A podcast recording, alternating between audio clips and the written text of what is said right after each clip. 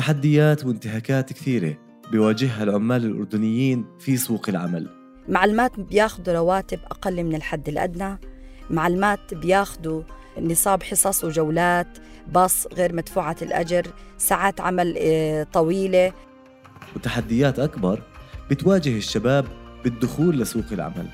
لو صحت لي فرصة إن أنا أطلع برا البلد راح أطلع لأنه بدي شغل يعني الحياة صعبة هون ما في شغل. هالتحديات بتكبر مع تحدياتنا الشخصية. قدمت في أكثر من شركة بيجوا بيحكوا لك إنه بكرة مقابل بتروح بتقابل بتم رفضك لأنه أنت ذوي إعاقة. مش بس الأردنيين العمال المهاجرين في المملكة أكثر عرضة للانتهاكات في سوق العمل. كل يوم فكري يمكن أعطيكي مصاري كل كل يوم ويقولك كل يوم أعطيكي أعطيكي ما أعطيكي. بعدين بعدين بعدين. عاملات المنازل حبيسات البيوت. ما فيش طريقة تقدم شكوى. ما فيش طريقة تطلع من البيت تقول مش عم يدفع لي أجري.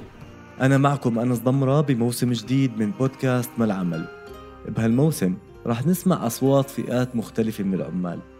أردنيين ومهاجرين عاملين ومتعطلين عن العمل. أشخاص من ذوي الإعاقة بيواجهوا تمييز أثناء محاولاتهم المتعثرة لدخول سوق العمل. ونساء قررت ترك وظائفها باعتبار أماكن عملهم بيئة طاردة رح نستمع لأشخاص خاضوا أو بخوضوا كل يوم معارك وصراعات كبيرة لتحصيل أو حماية حقوقهم. الواحد بحس بغصة إنه مش قادر يأسس حاله في بلده حياة حلوة هو بده إياها حياة كريمة. ما بحكي لك حياة والله حياة البذخ أو حياة الراتب الكثير عالي. لا حياة كريمة. بس إنه يعني يقدر يعيش أهله منيح. تابعونا في بودكاست ما العمل من إنتاج صوت.